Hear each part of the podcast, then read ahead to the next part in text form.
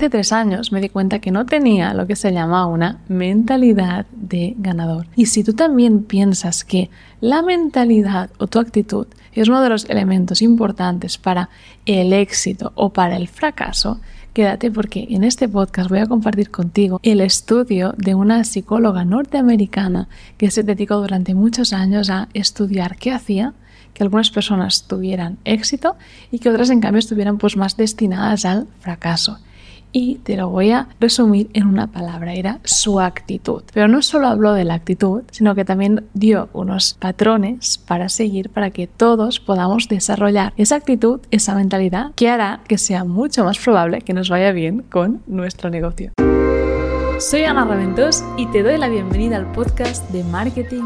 Y por eso hoy voy a hablarte del concepto clave de un libro que se llama Mindset, la actitud del éxito de Carol Dweck. No te preocupes que te lo voy a poner en las notas de este podcast para que luego puedas revisarlo. Y Carol es una psicóloga y investigadora norteamericana. Y este libro, la verdad es que a mí me cambió la vida para siempre, porque me di cuenta que algunas de las cosas que me ocurrían, que me hacían sufrir en mi día a día, ya sea en la gestión de mi negocio, como a veces incluso en las interacciones con mis amigos y sobre todo cuando recibía feedback, venían porque mi mentalidad no estaba enfocada al éxito. Entonces, ¿cuál es el concepto clave de este libro? Y es que tras la investigación, tras los años que Carol estuvo investigando tanto empresarios, deportistas de élite, parejas, porque claro, podemos tener éxito en cualquier ámbito de nuestra vida, no solo en los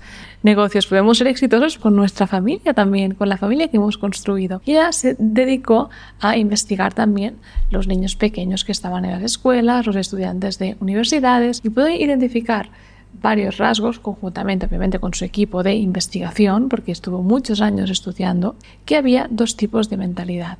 La mentalidad fija y la mentalidad de crecimiento. Siendo consciente de las dos mentalidades, tú puedes, si estás en una mentalidad fija, que es la no favorable, ahora veremos por qué, puedes ir transformándote hasta adquirir esa mentalidad de crecimiento, que siento que es lo que yo estuve haciendo en los últimos años. Entonces, empecemos ahora a ver si te identificas con la mentalidad fija.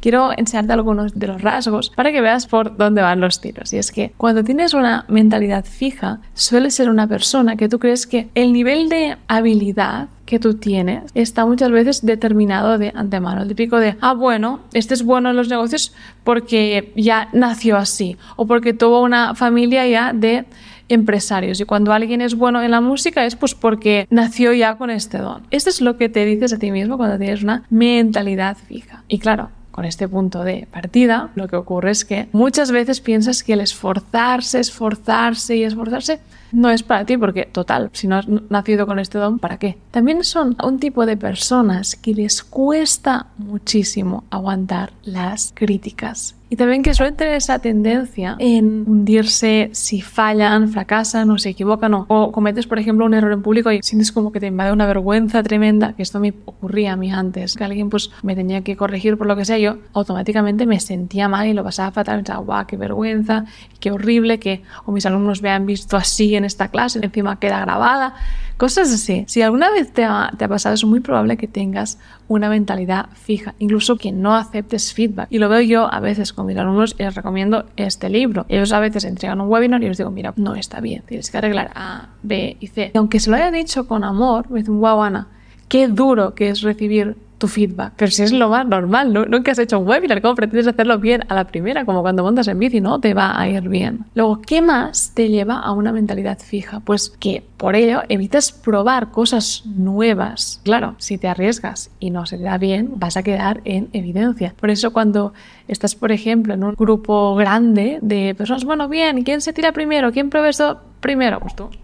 Que sea otro así me fijo en cómo lo, hace, proceso, intento hacerlo mejor para no equivocarme, para no quedar en ridículo. Pero piensa que lo de quedar en ridículo es tu concepción mental. Y luego otro rasgo, y ahora iremos avanzando hacia la de crecimiento para que veas cómo puedes llegar a cambiar, es que ves el éxito de los demás como una amenaza. Y eso a mí cuando leí este libro fue como que me hizo ese choque, ese clic de realidad y lo que me ocurría. Muchas áreas de mi vida veía a alguien o que vestía mejor que yo, o que hacía algo mejor que yo, que recibía un cumplido en vez de recibirlo yo y automáticamente entraba en ese modo de defensiva. Porque es como cuando tienes una mentalidad fija, estás como constantemente protegiendo tu imagen y como en un estado constantemente de mantenerte seguro siendo quien eres. Pero claro, ¿Qué ocurre? Que si no pruebas cosas nuevas, si te hundes, si fallas, si ves el éxito de los demás como una amenaza en vez de como una inspiración de lo que también es posible para ti, no creces, no pruebas cosas nuevas y te vas quedando cada vez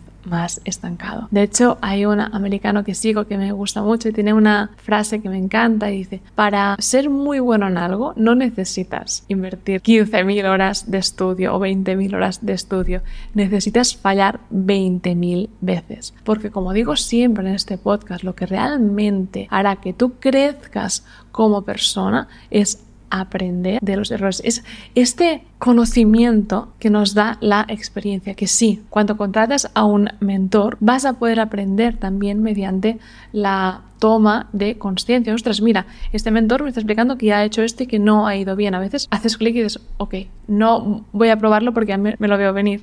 Otras veces igual dirás, pues aunque me haya dicho que no, yo lo quiero probar y ahí aprendes por experiencia. No sé si te has identificado con esa mentalidad, pero ahora quiero que veas también cómo es alguien que tiene una mentalidad de crecimiento. Obviamente, quiero dejar claro que estoy hablando a grandes rasgos. Te recomiendo encarecidamente que leas este libro porque te va a dar mucha más profundidad, te va a dar claves para pasar de una a otra o si a una mentalidad de crecimiento para incrementarla. Entonces, cuando tienes esa mentalidad de crecimiento, no ves fracasos, ves automáticamente aprendizajes y esto es muy potente. Yo recuerdo un día que dentro de mi mentalidad fija, no sé si cometí un error o en una campaña o algo, lo que sea, y me estaba sintiendo fatal conmigo misma, pero llegaba a sentir incluso rechazo hacia mí. Y David estaba por ahí y le dije, ¿tú qué haces cuando cometes errores para seguirte queriendo igual. Y él me miró y me dijo, yo nunca cometo errores. Y me lo dijo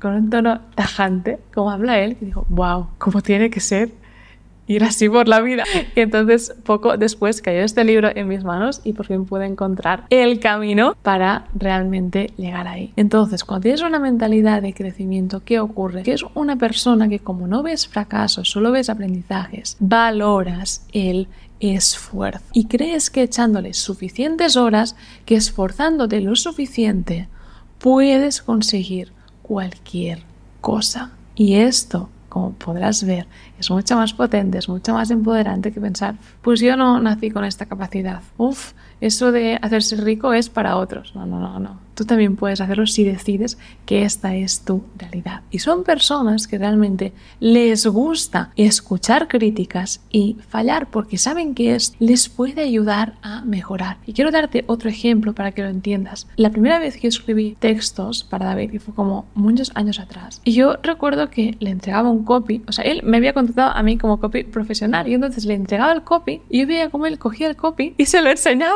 a otra gente para pedirle feedback. Y pensaba, desde mi mentalidad fija, ¿no? ¿Pero qué pasa?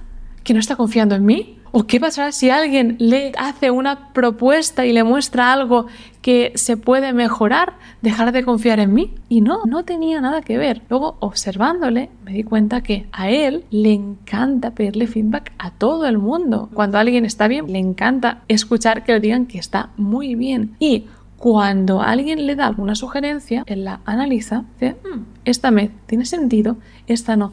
Pero es a través de ganar conciencia, de ganar perspectiva, preguntando otros puntos de vista, que mejora mucho más rápido que la media. Y eso es algo que también te animo a incorporar a ti mismo. Obviamente, a ver, cuando pidas feedback, pues pide feedback a alguien que tenga ese criterio para dártelo. Si tú, por ejemplo, redactas un copy siguiendo opciones de mi mentoría y luego pides feedback a tu primo que no está ni en el marketing ni es copywriter, el feedback que te va a dar a ver qué quieres que te diga no va a ser muy acurado. Pero si, si lo preguntas, por ejemplo, a alguien que puede ser tu cliente ideal, ahí sí que vas a ver cómo reacciona sí que vas a ver si lo ha entendido o alguien que está medio metido en el marketing. Ese feedback sí que te va a ayudar. ¿Y qué hace también que tengas una mentalidad de crecimiento? Pues que eres consciente de que sí, sí que es cierto que hay personas pues, que tienen talentos más innatos que otras, porque esto es la realidad. Y, a ver, sería absurdo decir, no, pues todos somos iguales en todo. No, no es verdad. Hay gente que se le dan mejor ciertas cosas. A mí, por ejemplo, considero que me da muy bien escribir para vender y que a la mínima que empecé a estudiar copy, fue como para mí recordar todo lo que ya sabía y en muy poco tiempo empecé a escribir muy buenos copies porque me salía natural. Cada persona tiene ese talento natural. Ahora bien, puedes también ser muy bueno con esfuerzo en un talento que no te es natural y aprenderlo desde cero. Si adoptas antes esta mentalidad, porque el último punto de la mentalidad de crecimiento así a grandes rasgos es que eres algo que aprendes y te inspiras con el éxito de los demás. Fíjate si cambié de aquí hace tres años, que una de mis frases más recurrentes en este podcast es todo lo que es posible para mí es también posible para ti. Y te animo ya para ir cerrando, que pongas siempre en práctica la ley del espejo, que seas consciente que especialmente cuando estás alabando a alguien por algo, es porque ya lo has reconocido en ti. Cuando dices a alguien, wow, qué inteligente que eres, es porque lo has reconocido antes en ti. Porque no puedes ver cosas en los demás que no sabes que son y sabes lo que son porque las has visto en ti y porque las has experimentado antes en ti. Por eso, Ahora tenemos siempre que veas resultados de otras personas, en vez de que salga o el modo este de defensa o el modo este a veces de justificación de por qué yo no tengo eso y esta persona sí, que lo uses como acabo de ver esto cerca de mi realidad muy pronto también estaré viviendo lo mismo que esta persona. Muy pronto también podré tener este coche, muy pronto podré también tener estos resultados en mi negocio. Obviamente, no solo pensándolo, sino tú vas a pensar esto y vas a seguir haciendo tu trabajo.